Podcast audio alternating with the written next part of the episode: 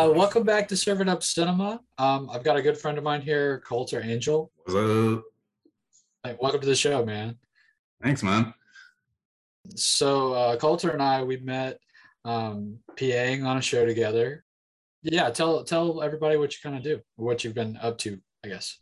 Consider myself a freelance filmmaker. That's that's that's as best as I could describe it. That's the right my yeah. I write in my uh the, the writer is the is the occupation, but everything else is you know what I do to uh prevent writer's block.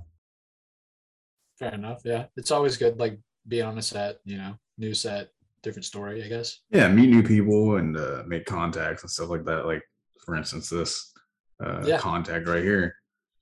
Absolutely, and you know, I I think like you know, film sets are really good ways for creative people. Like even if you're like I don't know, we've both done several jobs that like have not been our cup of tea. Yeah, You know, pretty much all of them. yeah, especially being a PA man, it's tough.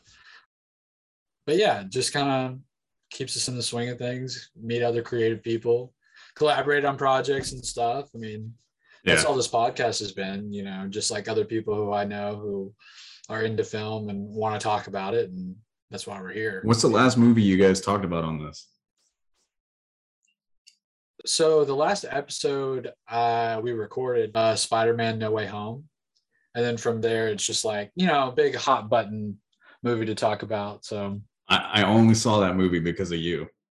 oh really Yeah. I, how I did you feel about it I mean, it was fine. Yeah i mean as it was far as yeah, superhero movies go, that's you know, I they did it really well. yeah um I enjoyed Well- being around a bunch of people that enjoyed it. Yeah, that's true too. The theater experience is really nice. Um, I had a really good uh, theater experience myself. Well, yeah, we uh, the set we were working on got uh, shut down because of COVID, as you remember, and Did you go I- that day? I went that day. I went to go see Nightmare Alley, and I was like, I got some time. Uh, I'm gonna go. I'll just like go get like a vegan hot dog, and and then I'll go. I'll go to Spider Man and see what Brittan was talking about. Oh, well, that sounds like a pretty good day. Did you like uh, Nightmare Alley too? Yeah, it was it was well done. I like I like I like Del Toro. Like he's one of the he's one of the like five or six directors that like no matter what, if he comes out with a movie, I'm gonna go see it, even if people told me it was bad. Like I support him. Really? Paul Thomas Anderson. Like if he comes out with a movie, I go see it. Certain certain directors I don't miss. Okay. Well, so yeah, Paul Thomas Anderson. Today we're talking about uh, Licorice Pizza. Um, if you didn't know, it just came out uh, December. I guess it was early December. Came out so he he did this slick with uh he came out like uh Thanksgiving Day, but he only released it in two theaters in the world. Oh, it was Westwood. They One in Westwood. film, right? Yeah, I think it was at the Fox Theater in Westwood Village. Oh, And then the other one was in New York City. Um, Oh, cool. So if you saw the signs around LA, like a lot of people were, and you thought, oh, that's coming out like this Thursday or this Friday, Yeah. you couldn't find a, a ticket to it unless you went to those two theaters. And being Okay. AMC A lister, you couldn't go see it for another month. A list. You got to go when when it's cheap. huh? Yeah, exactly.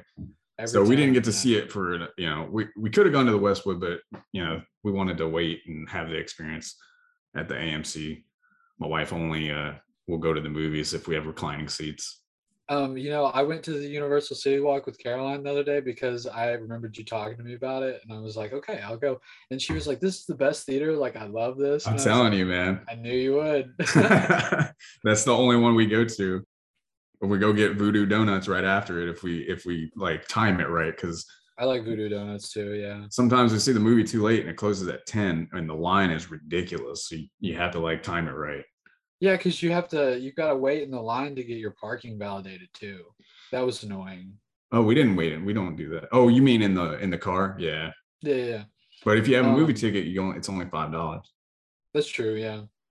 Uh, but yeah, Licorice Pizza um, came out. Um, I'm not, I mean, you know, I like There Will Be Blood, but, and I like, um, what else did he do? i was gonna ask uh, how what's what's your uh, pta what's your pta level are you You uh, you know his stuff? Um, I know his stuff, uh, some of it off the top of my head, but I get I get lost in like trying to figure out which movies are his because they're all pretty different for the most part. I think he only has like probably He has a 10, couple. 10 movies in his filmography, but you know, Did like, Magnolia? per- did Magnolia, yeah. I like Magnolia. Magnolia, There Will Be Blood, Punch Drunk Love with Adam Sandler, uh, Hard Eight. So that's like his first one. Boogie Nights. There's a lot of Oh, people Boogie. Nights is amazing. Yeah. Uh The Master. Um There Will Be Blood, like you said, and uh Inherent Vice and Phantom Thread. So you're you must be a big PTA fan, huh? Yeah. I like I said, uh, any anytime he comes out with a movie, it's like appointment viewing as far as I'm concerned. I mean Magnolia like is one of those movies where it's not a perfect movie, but Yeah. it's so honest and so authentic with like what it's trying to say that it's really Yeah. hard to like not get pulled in if you if you see it it's on you have to you have to like tune You in kind of have to watch it. Yeah, Yeah. I do that too. I remember used to watch. I would watch it when it would come on TV. it's just it'll it just Philip Seymour Hoffman in that movie is just heartbreaking like it's it's it's he's he's such a tender character in that movie it's just so hard not to watch him And his son. So I I didn't know. I mean, I guess I didn't do my research on this movie when it came out. It was just like, oh, I like I really like the trailer, and I was like, I'll go see it. And yeah I had no idea that that was his son. I thought Uh, he did great. on-screen debut Cooper I think his name is Cooper Seymour Hoffman Yeah, on Cooper screen Seymour debut Hoffman, never yeah. never been on screen before also uh the Haim sister i think her name's alana in real life i'm not sure Alana but Haim, yeah. yeah it's also first on screen debut for her i mean pretty amazing on screen yeah, I debuts I for both of them really well. it's it's it's such a such a charming relationship between the two of them So that's interesting too. Like I thought I thought the movie was well acted. I thought it was well directed. It was very like it knew where it wanted you to look, which I Yeah. like. Like the frame the way that they framed it and everything. I mean, you always knew kind of where you were going and what was going to happen, I feel like. But yeah, pta time, was like- a cinematographer on it as well Oh really? yeah Oh yeah, that's right. I remember seeing that in the credits. he wrote it directed it produced it and and uh and shot some of That's it That's amazing. yeah That is absolutely amazing. he's a real filmmaker that's what i love love about him like like i said magnolia it's like it's not a perfect movie it probably goes too long but even he will admit that but it's like But you can definitely tell like they put their heart and soul into the project, you know, like they're passionate about what they're doing. yeah and one of the things about licorice pizza i remember in the middle of the pandemic um mid 2020 it's like june july or something like that you know four or five months into the pandemic i remember seeing a still for his new project and it was the first time i had gotten excited about a movie in a really long time because Yeah. the last movie i had seen in the theater was parasite in december and then Parasite, amazing.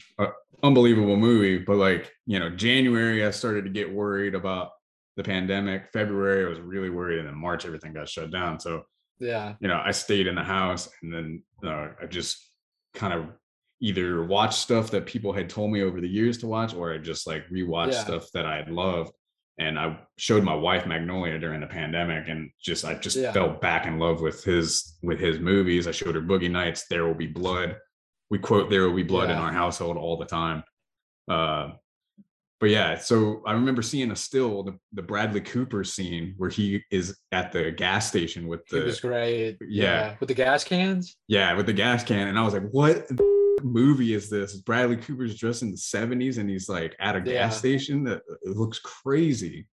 I remember that was like, so ever since June, July of 2020, I've been excited about this movie, not really knowing what it was. And then like the trailer doesn't give you that much. It Which- really doesn't. That's what I like about it too. That's what I like it really it, like too. invites you in. you Yeah. know?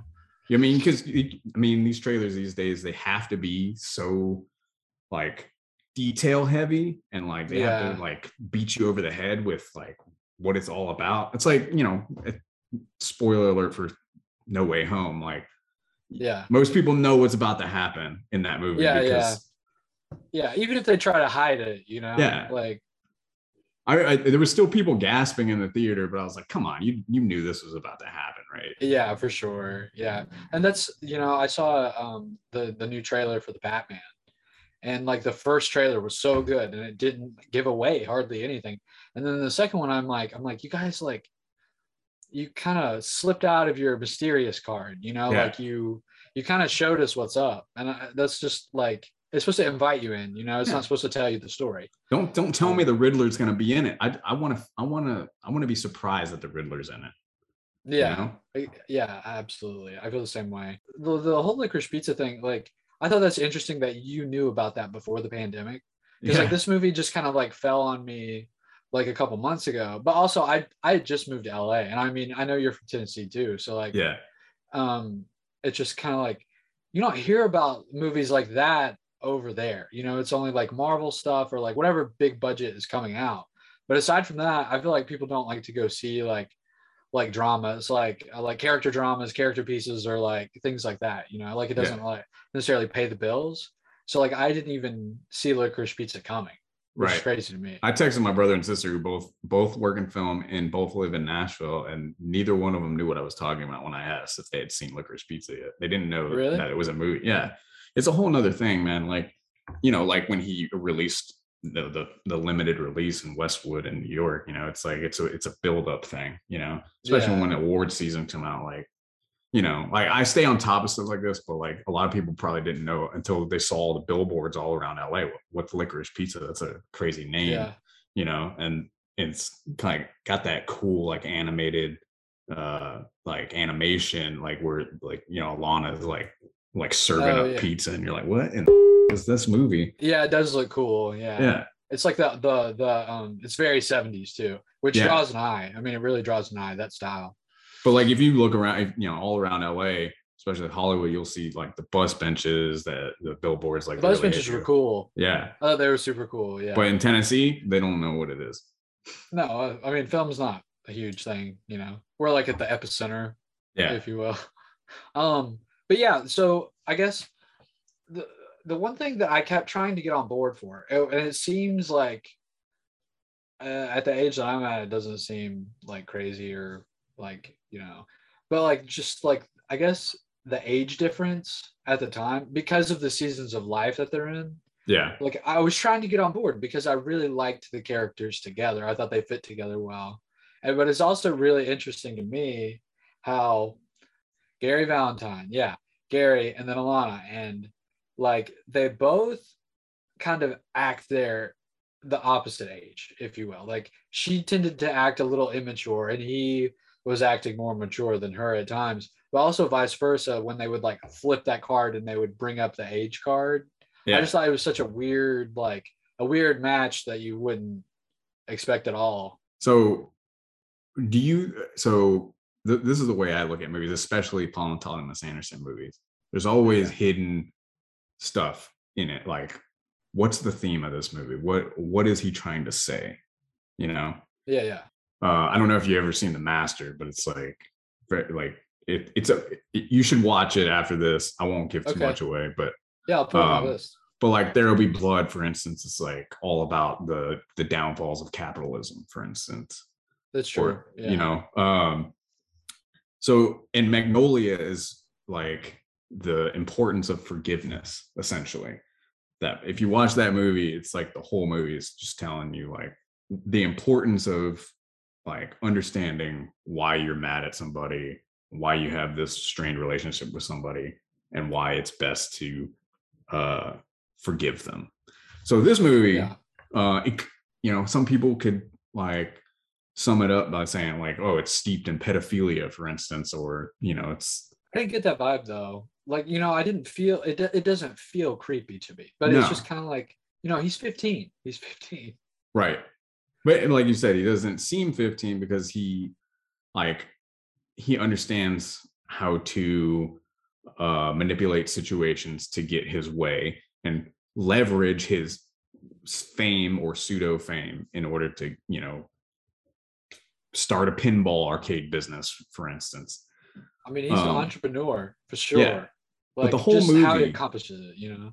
if you look at it from this lens, the Yeah. whole movie is about power structures Okay. and how yeah so Yeah. it's it's it's about leveraging leveraging like for instance gary valentine he he leverages his fame in order to, to even talk to alana alana is clearly interested in you know a, a life outside of her own life which is her you know traditional jewish upbringing yeah. um, and you see that when he, she's sitting next to uh, Gary on the plane, and then Lance, the the more famous, more uh, age appropriate actor, comes up and Yeah. basically just like swoops in, and she's interested in him, and that's that starts a whole like love triangle between the three of them that only ends when he admits that he is an atheist and he you know isn't part of the you know the jewish uh culture and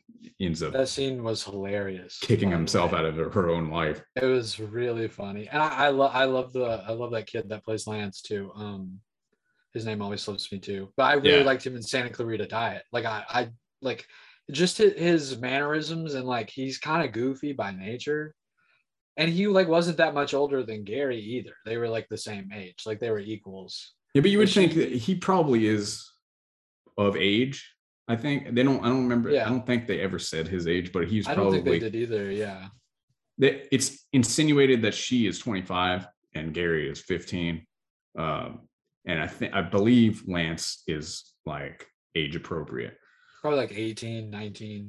Right.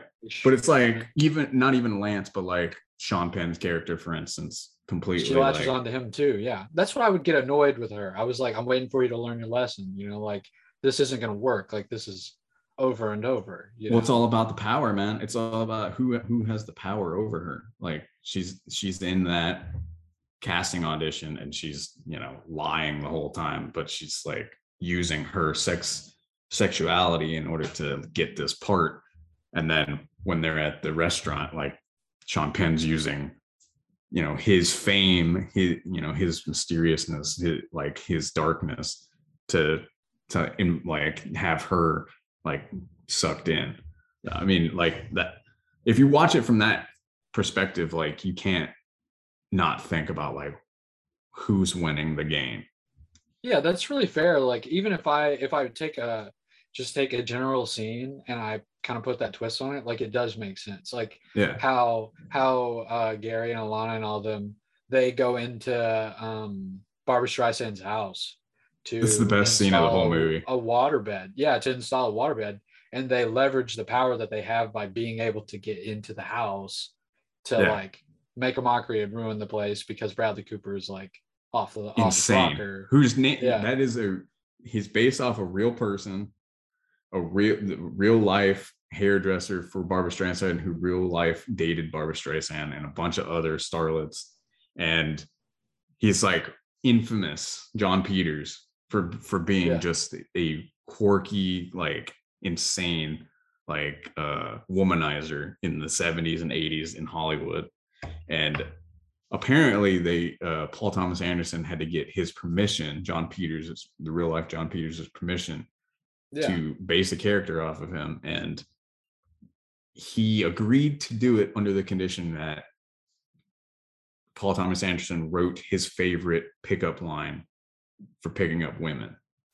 oh my god, that's amazing. And I don't know which one it is, but there's a Yeah. couple really good ones. Like he asked the tennis the tennis uh, players that walk by uh, if, if if they like peanut butter sandwiches. I forgot, man. That's so funny. And like that was the hinge. Like that was like, all right, if you do this, like you got me. yeah.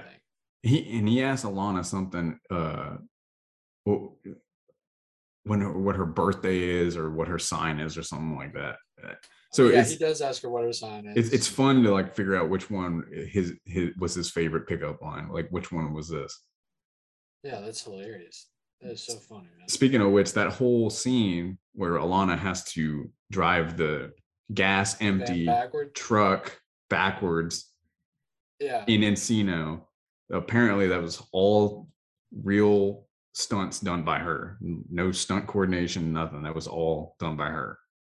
So she she literally drove the truck. drove the truck the whole the whole thing was all done by her Oh my gosh. yeah on screen would've- I would have flipped that thing over. I mean, box truck PA driver over. I would have flipped that thing over going backwards. yeah i know i know a couple of people that should never drive a, a, truck again Gosh, I can't believe that. I Yeah. didn't know that. Wow. Yeah. all but that's the thing about this movie man it was shot during the pandemic so it's like you know you and i both know that there's a lot of uh, restrictions about making movies now Yeah, and yeah. because there's so much added uh, um, expense because of covid testing and just like just being ultra ultra safe The protocols and all that. Yeah. you know there's it's making movies is different now than it used to It's be it like, limit it like limits you in what you Yeah. can. like back in the day or you know pre-pandemic you you make that scene you're like there's no way our co-star is driving this truck you know we're going to hire a stunt driver stunt coordination we're going to have all this going on but Yeah. the thing about this movie that i uh, that i love the most is that it's really intimate and what i It mean by that that way. It Yeah. feels really real to me, you know. well, yeah, because well, for instance, Paul Thomas Anderson, if people don't know, married to Maya Rudolph. Maya Rudolph is in a in a very brief scene at the uh like 10, 20 minutes in. She's one of the casting directors when Gary walks in, tries to tries the suit on the Sears thing. We find out that Gary's probably aging out of you know being this charming actor that can do Yeah. these like scenes like he, the scene that I'm describing is like he puts on this suit and he's supposed to be like really fast with the suit and shows how you can reverse it and stuff like that. But he's he's aged out of it, so it's no longer charming. It's kind of like it's Kind of weird. yeah, it's it's a little like awkward to watch because he's just at that age where it's like you know 15 where it's like it used to be cute now it's getting kind of old and he's more interested in like becoming an adult but Maya Rudolph, Paul Thomas Anderson's wife, the whole um Alana's whole family that she you know has issues That's with actual family. actual Haim family. Haim is a is a is a band. You know, I think it's all three or four of the sisters. They all play like music together. But Oh, that's her really? I whole know that. Yeah how they like got started in entertainment, I guess. yeah yeah. That's like a fairly fairly famous band called Haim, and it's three or four of the sisters. Alana's one of them. But that's her whole family, like her dad, her mom, That's her, really all her sisters. Yeah. So that's what I mean. It's like it's really intimate. And it's Mhm. likely it was intimate because he didn't have a lot of options, especially at the beginning of the pandemic when like, you know, I remember the first time I worked during the pandemic on a set was December 2020. And it Oh, really? was the I was most stressful, really. Yeah, so it was August. It was the most stressful thing to work on because we were uh it was an HBO show and it was like the first time that HBO was like actually trying to shoot anything in California and it was in Temecula oh and wow. just about two and a half hours from from here in LA and they were so strict about everything. They they were like okay well we're going to put everybody in a hotel and you are not allowed to unless you can prove that you're going to set you Yeah. are not allowed to leave this hotel. You we give you a stipend every day. You're going to order all your groceries through instacart. You're not going home for two weeks. Like you're, you're staying in this hotel and like watching whatever on the tv unless you're at set. And if we find out that you're like going off going to target whatever we're going to send you home That's so crazy to me, man. that was six months after I saw the still for licorice pizza. So it makes me think like he probably was like, I'm just gonna make, you know, a movie with my family and friends. You know, there's I'm sure like, Yeah. you know, all those actors were probably just like doing favors to him because, you know, they either like have worked with him in the past. Like, did you see the John C. Reilly uh, cameo? I did, yeah, yeah, yeah. I noticed You- that. The Herman Yeah. Munster deal? Yeah, and I was thinking about Bo- Boogie Nights. Yeah. I think he's been in almost every Paul Thomas Anderson movie since the beginning. Oh, really? Hard. Eight, Magnolia, He's in uh, There Blood. uh, yeah, and uh, Boogie Nights. I, I think he's been almost every one of his movies. It's been a minute since I've seen Phantom Thread, um, but yeah, it's, it was fun That's to see super his. Yeah. Yeah. Yeah, the Herman Munster line was really funny. Yeah, I'm the real Herman Munster. Like the the whole thing with the waterbed too cracked me up. Like when they were like trying to sell him the waterbed, I was like, that was so funny. This is very Yeah. like 70s, you know. Well, power structures again, like the, he he walks into this uh store and waterbeds hadn't been really a thing yet and these guys like sell him on the sex appeal of waterbeds and he turns around and says how do how can i wield this power over other people and he, he immediately gets that girl kiki on the bed and he walks around who wants at the at the expo like who wants to be famous Yeah. And it's like it was like a teen expo too, which I Yeah. thought was kind of interesting. Like he's trying to like he's running off of these adults who tried to sell these this 15 year old kid this waterbed, right? yeah And then he he like takes it and models it into his own version, but he tries to sell it to the 15 year olds as if he was an adult. And that's what I think is kind of like really interesting about Gary is that he he he like he's always watching and listening. You know, he's like a big like learner, and he he models his behavior off of a lot of the older people that are around him, and then the people that are younger than him, he treats like employees. yeah or like that was really interesting too. Or like when in at the end of the movie when he started the pinball place and he walks up to the guy that's like beating up the pinball machine the way he's Yeah. playing it and he's Oh, like an yeah, yeah. adult and he's like in his mid 30s mid 40s and he tries to tell him like hey like stop the pinball machine and he, he, he the guy tells him off and so what does he do immediately he goes to like a like a 10 year old and, and kicks him out and he walks out and tells them like they they gotta no no 10 year olds are allowed to be in here anymore That's so funny. Like, and it really makes sense with like still power structures. Like, Yeah. ever since you said that, like, I I just I understand. Like, it all starts to like really make sense to me.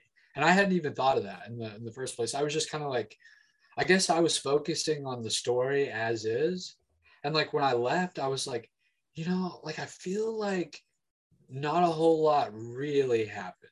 Like I felt like there were a lot of threads in the story that were just like let loose and we never really saw any repercussions of any of that. And at first I was just kind of like, you know, it's it's very much like a day in the life tale. Like it's it's like a day in the life story and it puts us in this scenario and like it's like how life revolves around these characters and things like that.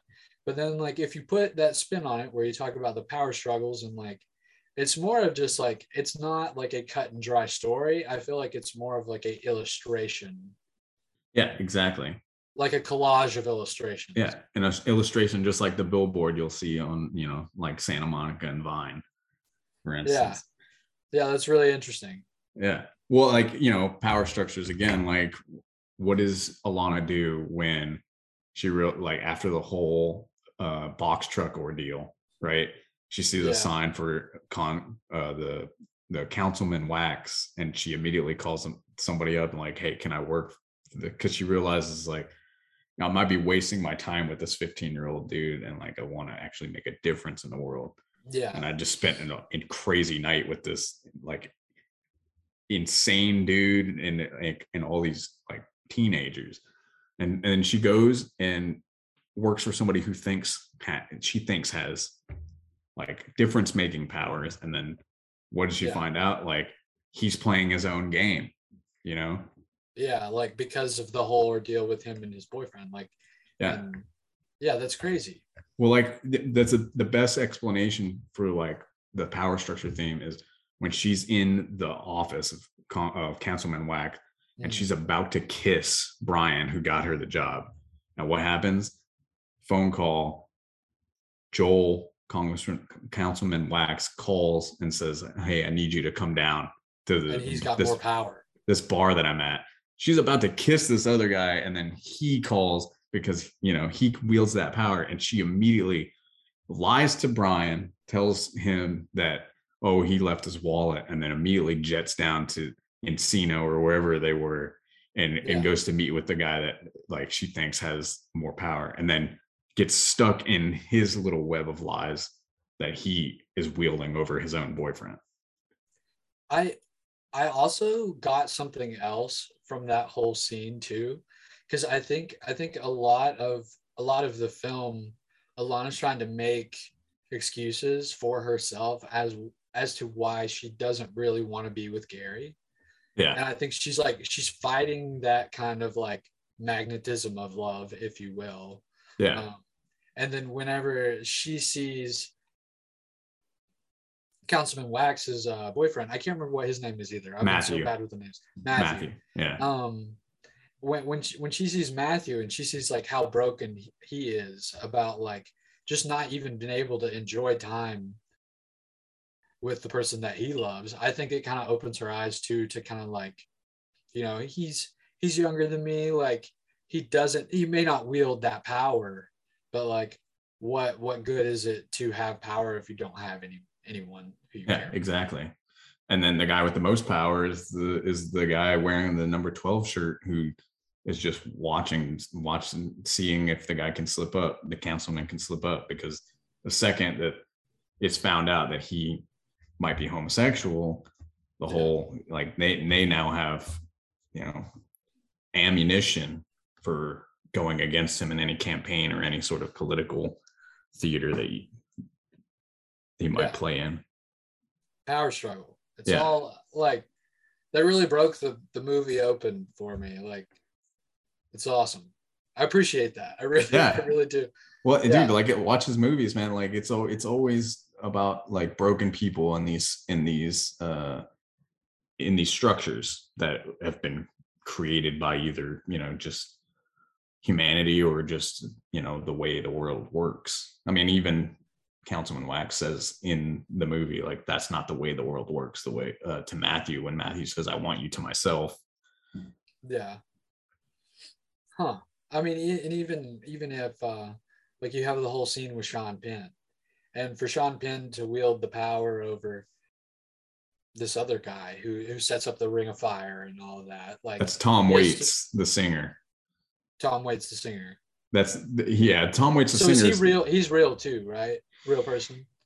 Uh, so the the guy Tom Waits is playing is probably based on a real person. Um, I've read a little bit about it. I, I try not to.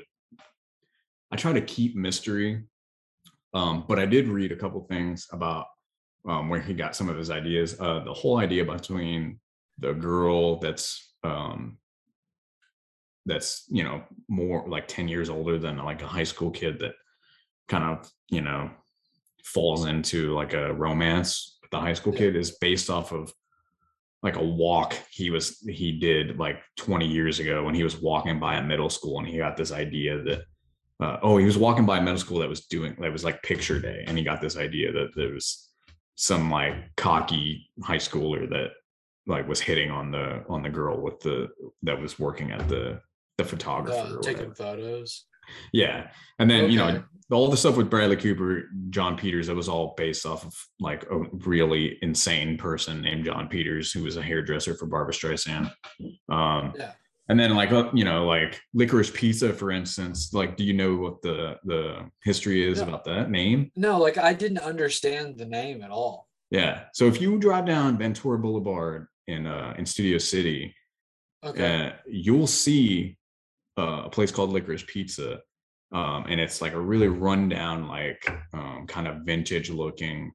Uh, it looks really out of place there because it's like right across from like a Chipotle and like Subway and all that stuff, and it's right next to uh, a Barnes and Noble that used to be like a, a movie theater.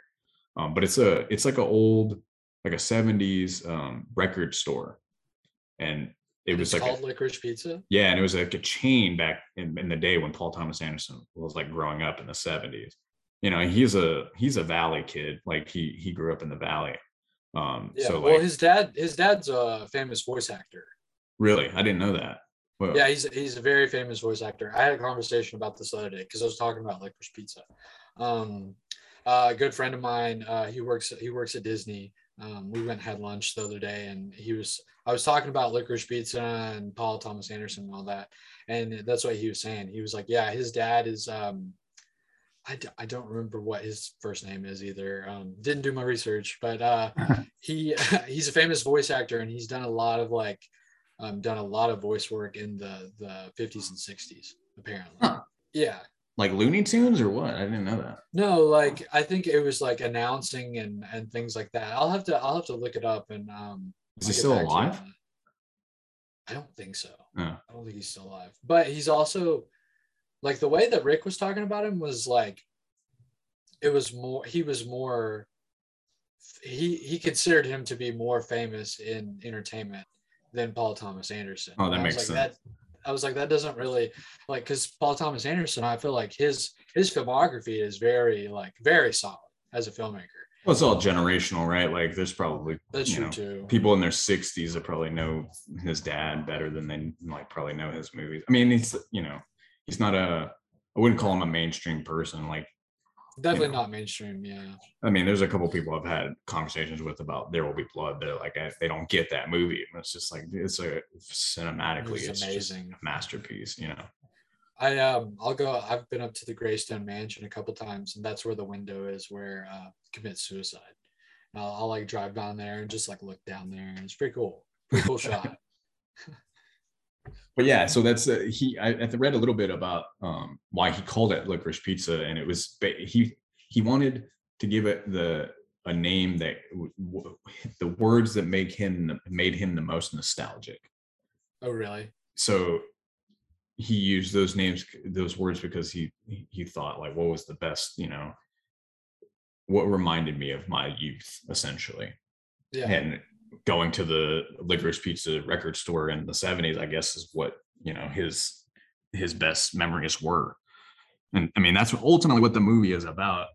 Uh is just like the nostalgia of of the day. Like you know people of a certain age could go watch that movie and be like oh i remember when gas was $40 a gallon? When yeah, yeah.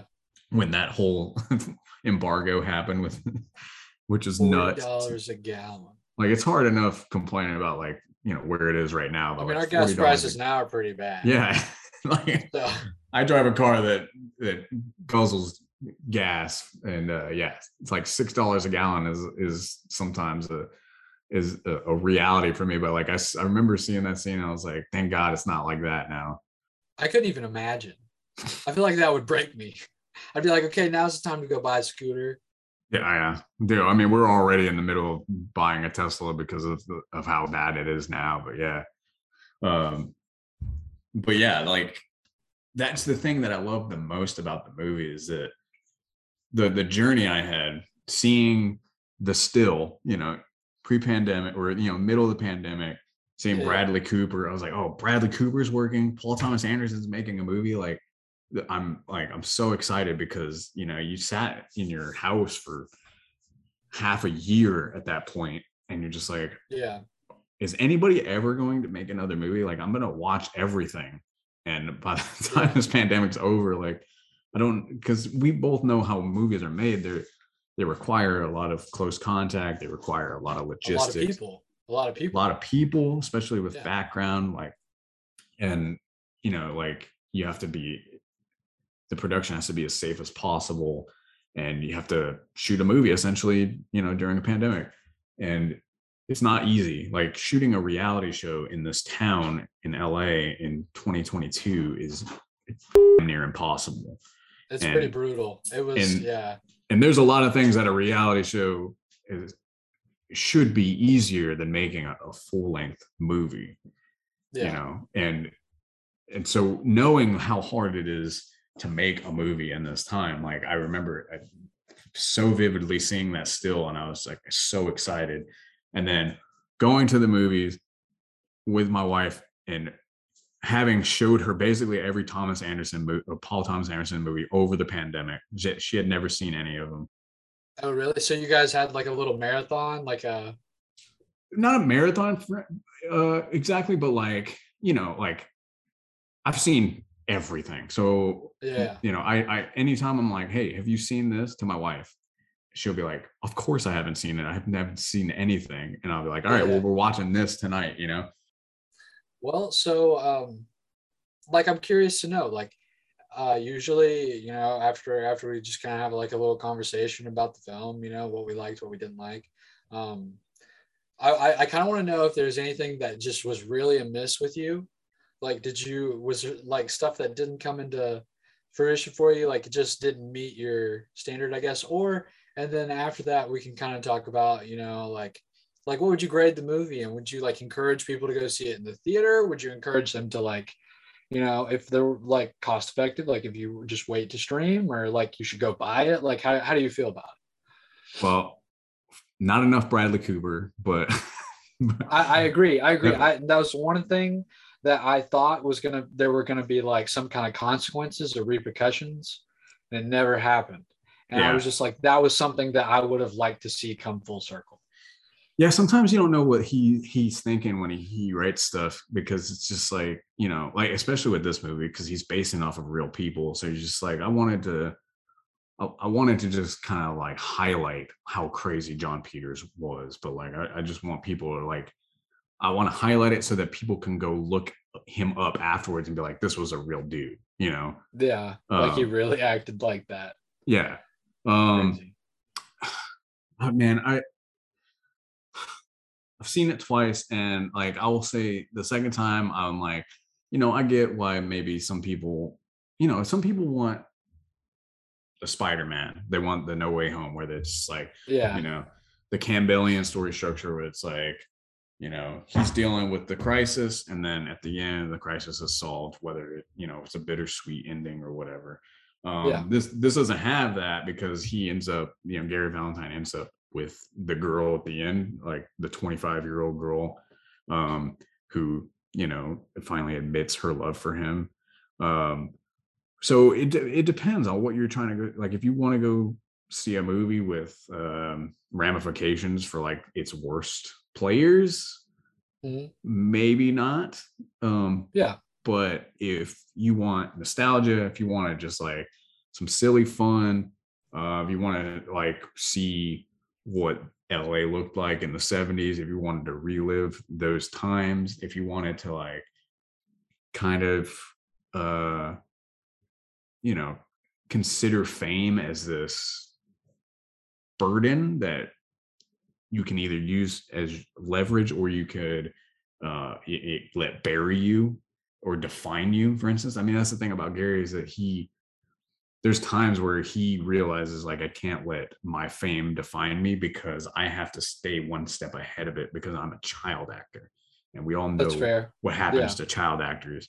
If they don't figure their own out once they become an adult, then a lot of times they get left dust and they end up, you know, with no guidance. They end up yeah trying to fill a void of, you know, lost childhood and he stays one step ahead of all that stuff because like he's he's a he's, good pivoter. He yeah, really he, well, he's like making businesses. Like anytime he hears a tip, he's like, pinball. Like pinball is now legal in California. I'm gonna start a pinball arcade. You know, water yeah. beds are, are now an invention. I'm gonna start a water bed company. You know. Yeah, always um, trying to like stay ahead of everybody else. Yeah, but like you know, Macaulay Culkin didn't figure that stuff out. You know, like that's fair. Yeah. The, the, two Corys didn't figure that stuff out. River Phoenix didn't figure that stuff out, you know? Like, so, I mean, that's the, the way I see movies is like there's always uh the way you can like watch it. What you pull from it. Well, I mean, this is probably the closest uh stupid to be stupid or silly movie that he has in his filmography. Everything else is deals with pretty heavy themes. Yeah. And I that's the thing I love the most about this movie, like I said, is it was it, it you don't have to think too much and you don't have to like yeah. consider you know capitalism or whether or not it's uh, you know a, a, necessary evil like in there will be blood or you know mm-hmm. forgiveness like whether it's too late to forgive somebody for something they did to you like in magnolia um it's like come along for this ride like remember when you know the 70s is hip time in the us was happening? Like yeah we had our problems back then too. Like it's 2020 and but in the 70s things weren't great either and we still like found a way to like find love find happiness find you know yeah. like fun stuff to do find ways to reinvent ourselves with businesses you know? I mean like they talk about vietnam in in the movie they talk about the gas crisis you know that you couldn't be a homosexual politician in in the 1970s like that seems crazy to me. That's like my parents were born in 69 you know and yeah. this movie happens after they were born and it's nuts to me to think like there was a time within my parents lifetime that you couldn't be a homosexual politician or you couldn't really be a homosexual anybody without like being a, yeah. considered a pariah. You had like to persecuted of, of, some sort and that's yeah. the thing about this movie that i love is that it highlight it hints at like you know the 70s weren't perfect either man. We like we had nixon we had you know jfk had been assassinated only a year before and you know there's still hope there's still stuff to find the good in. And he by far yeah absolutely. this movie out of his filmography is the one that has the most hope in it. Yeah i mean i and now that you said that you know when you talk about the 70s like it is one of those really interesting things that i think you know with the way that the, the generations are to come now you know people are more sensitive about things. And i think it's really interesting that film is like one of the only mediums that can it could go back to like the glory days and still highlight some of those things that yeah. like some of those issues. And like people were like they were actually shying away from talking about that stuff during the 70s in film and, and tv and stuff. And now like film is one of those transcendent things that I, I think uh, it puts you in the shoes and you can, you can always go back. But now like when you watch it you're like okay this is what happened. Like this is accurate. Like this is what things looked like. These are how people acted. This is everything you need to know but also we're going to highlight some of the problems that they had.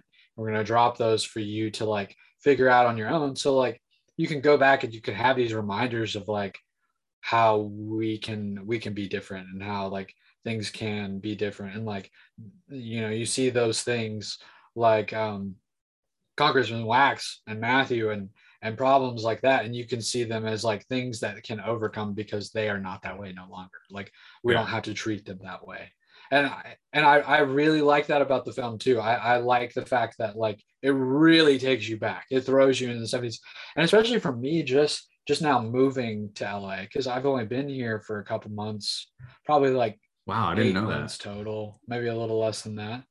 Yeah, because when I lived in LA previously, it was pre-COVID, so I uh-huh. did get to see pre-COVID LA, yeah. which was very different. way different. Um, but at the time, yeah, but at the time, like that was right. only a four-month span, and even before that, like I never got, I didn't even get a credit. I didn't get my first credit before the pandemic, so like I, I don't even know what like pre-COVID professional right. set life is like so it's just really really interesting to like see all that come into play and i didn't know that the movie was shot during the pandemic which yeah. makes sense to me too because like a lot of the a lot of the scenes that are are inside yeah. are very confined because I, I guess like that's all they could do and then outside of that it's bare and i mean that that's the yeah. thing with him man like he just like comes up with projects in his head it's not like oh this is my new masterpiece or whatever like i feel like making him like you know yeah any filmmaker worth his salt or her salt will, is, is like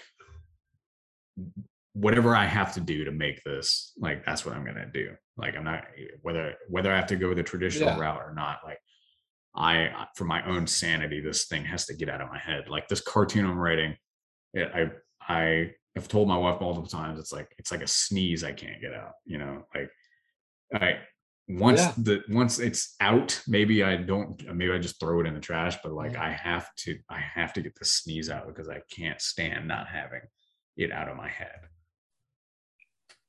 absolutely yeah, i totally understand too because like i feel that way about doing this podcast. You know like i we only have like 10 episodes out.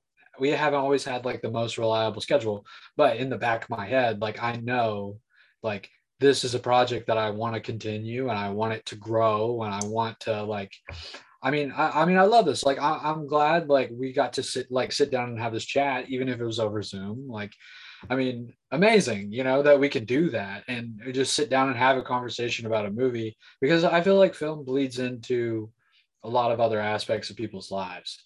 It's just one of those things that yeah. everybody gets I feel like.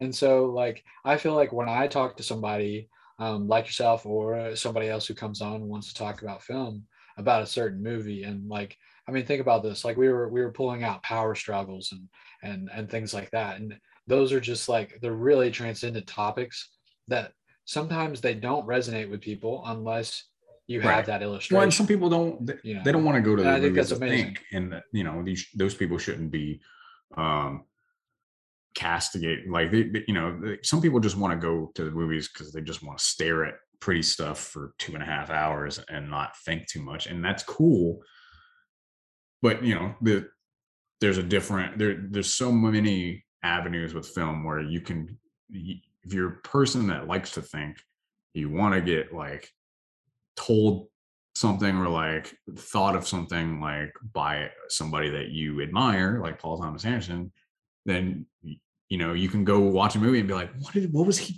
what was he trying to say? And that's the first thing that popped in my mind. Like the the very the very first time it pops in my mind in the movie this is a god honest truth is when the photographer at the beginning like probably 10 minutes in the movie when alana meets gary valentine and she's like walking talking. Yeah.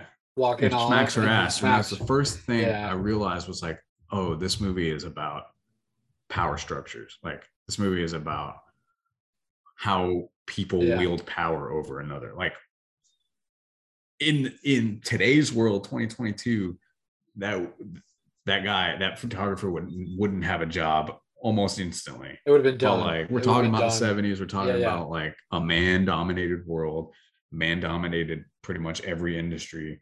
And this 25 year old attractive girl is between this 15 year old boy that's trying to like romance her and this 30 plus 40 year old dude that's you know like basically saying like i own you gosh that you know and I, I think i think that's the one thing that um alana just like i was just like i just wanted to shake her. I was like i was like you obviously like you have so many talents. Like she's also like helping gary with like they're not all Right. just his ideas you know? And there's like in it there are several examples throughout the movie that you're like alana is a very like like she knows what she's doing she backs the truck down several mountains I could not do that. She um she's like completely successful in um helping with the campaign.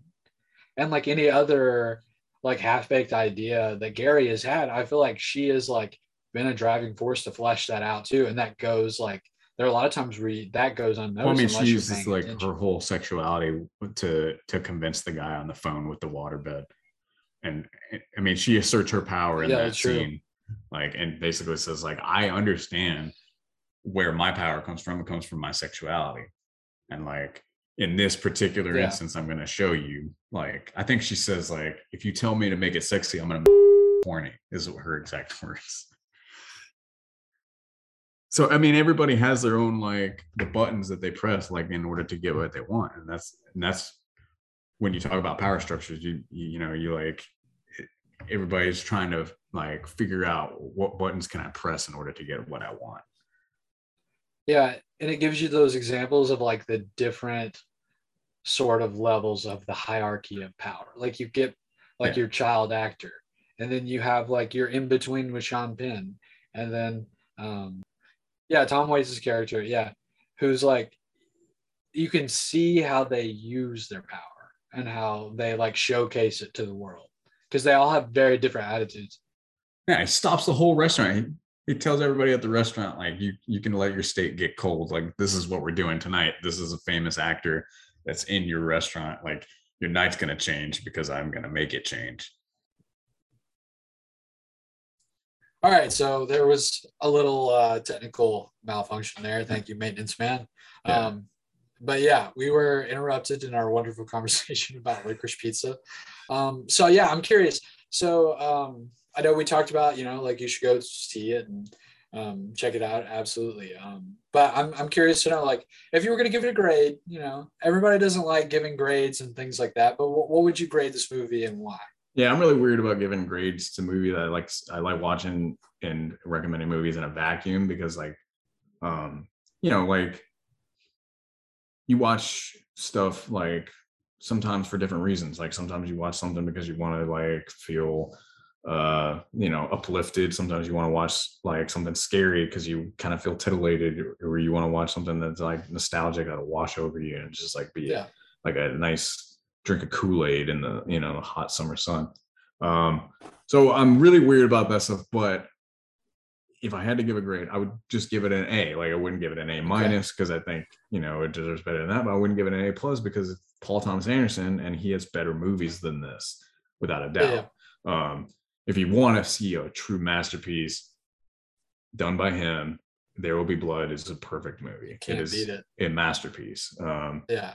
uh, I feel I that way about Magnolia, even though I know it is a flawed movie, and he even admits that it probably goes too long, and he probably didn't edit it well enough. But like, there's some times where I want I, I want to watch a movie that's like where the characters are so uh, there's they're so flawed and they're so um, empathetic that like I have to watch that movie just to feel like Paul um, Philip Seymour Hoffman's like vulnerability in it, or even Tom Yeah. Cruise's vulnerability in that movie. Um, so yeah, I would I would give it a straight A across the board. You know, like no, Okay. no, you know, like no, no, no, no overly, uh, you know, heaps of praise, but no, nothing under an, an A. I don't think it deserves under an A. Okay. Yeah, that's fair. I, you know, that's the tough thing about like grading, but I just, I really like to know how other people feel. Like, I really, because it's such a subjective thing. Yeah, exactly. That's why it's it's Yeah. weird for me to give grades. Like, and I also like I can find value in oh well, you know, terrible movies, for instance. Like No, I'm gonna I go see the- too. I'm gonna see three five five tomorrow, and I know it's gonna suck, but I'll, I'll find something to like about it. I mean, I'm sure there'll be some like, I'm sure there'll be some pretty good action in there, you Yeah, yeah. to say the least, like good set pieces, everything like that. I'm not Sometimes going there to look for like a, a eye-opening story, you know. Yeah. Yeah. Cool. Um, all right. Um, I think we're about out of time. Cool. Um, but dude, thanks so much for coming on. Like, I, I really appreciate the conversation. Yeah. Um, and uh, serving up cinema, like uh, we're available on all uh, streaming platforms. We're on Apple Podcasts, Spotify, uh, Google Podcasts. Um, I uh, there's going to be more episodes of the future, obviously, uh, with Caroline and Miguel. Um, and we're going to have more guests uh, like Colter on and Thanks. Thanks for having me, dude. I can't wait to can't wait to listen to it and, and all the other ones. Absolutely, dude. I, I, I'm not sure. I'm not sure when these all will drop because Yeah. um, they're kind of all over the place. But I'll be sure to let you know.